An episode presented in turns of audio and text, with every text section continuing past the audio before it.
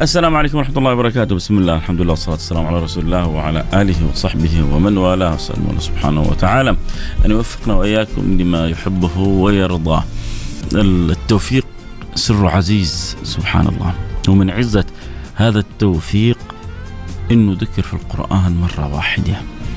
وما توفيقي إلا بالله. عليه توكلت وإليه أنيب.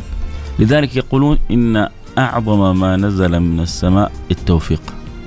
وإن أسوأ ما ارتفع من الأرض الخذلان.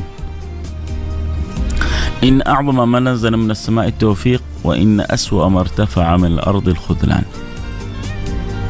وفي هناك أناس موفقين أينما توجهوا. وفي ناس مخذولين منكوسين أينما توجهوا. والواحد فينا أحيانا بيشعر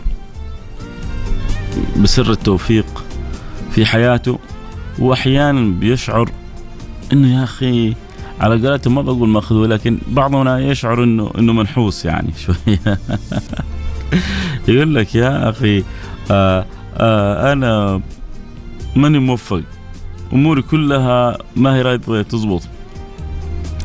ففي شعور يشعر به ال ال الإنسان في داخله. ما بين هذين الأمرين.